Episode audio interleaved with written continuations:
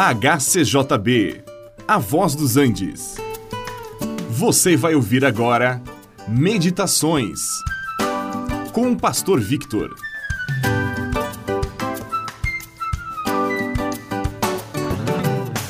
No Evangelho de Mateus, capítulo 13, nós encontramos muitas parábolas e temos aqui uma outra que o Senhor Jesus também explicou a seus discípulos.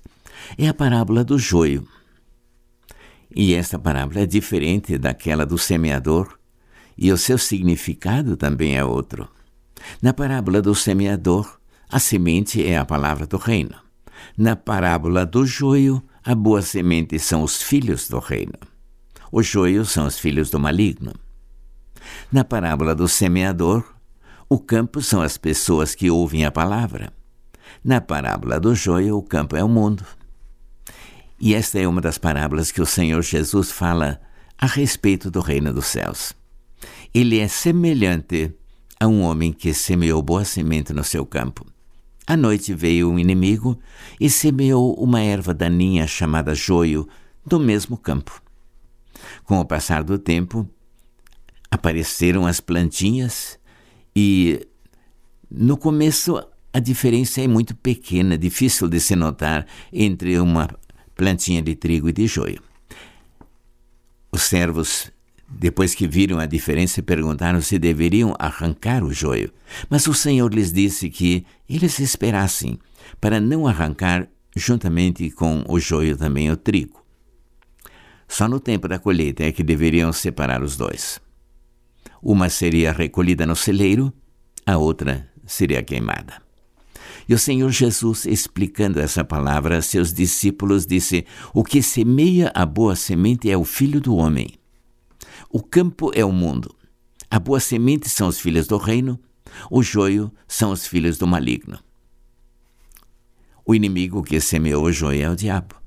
E a ceifa é a consumação dos séculos. Os ceifeiros são os anjos e os que praticam a iniquidade serão lançados na fornalha acesa. E ali haverá choro e ranger de dentes. Mas os justos resplandecerão como o sol no reino do seu Pai. E o que é que nós podemos aprender desta parábola?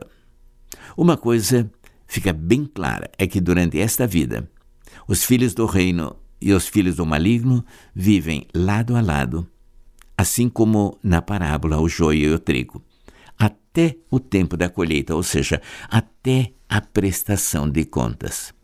Podemos aprender também que haverá um julgamento e que ninguém poderá fugir da ira vindoura de Deus. Aqueles que praticam a iniquidade, aqueles que seguem o maligno, eles serão lançados na fornalha. O livro do Apocalipse os chama de lago de fogo. Por sua vez, os justos, os filhos do reino, serão recebidos nas moradas celestiais, e o Senhor Jesus diz que eles resplandecerão como o sol no reino do seu Pai. Todos aqueles que foram plantados nesta vida pelo Filho do Homem, isto é, por Jesus, estes são os filhos do reino. Os que seguem o diabo e os seus ensinamentos são como o joio, filhos do maligno. Este programa é uma produção da HCJB A Voz dos Andes e é mantido com ofertas voluntárias. Se for do seu interesse manter este e outros programas, entre em contato conosco em hcjb.com.br.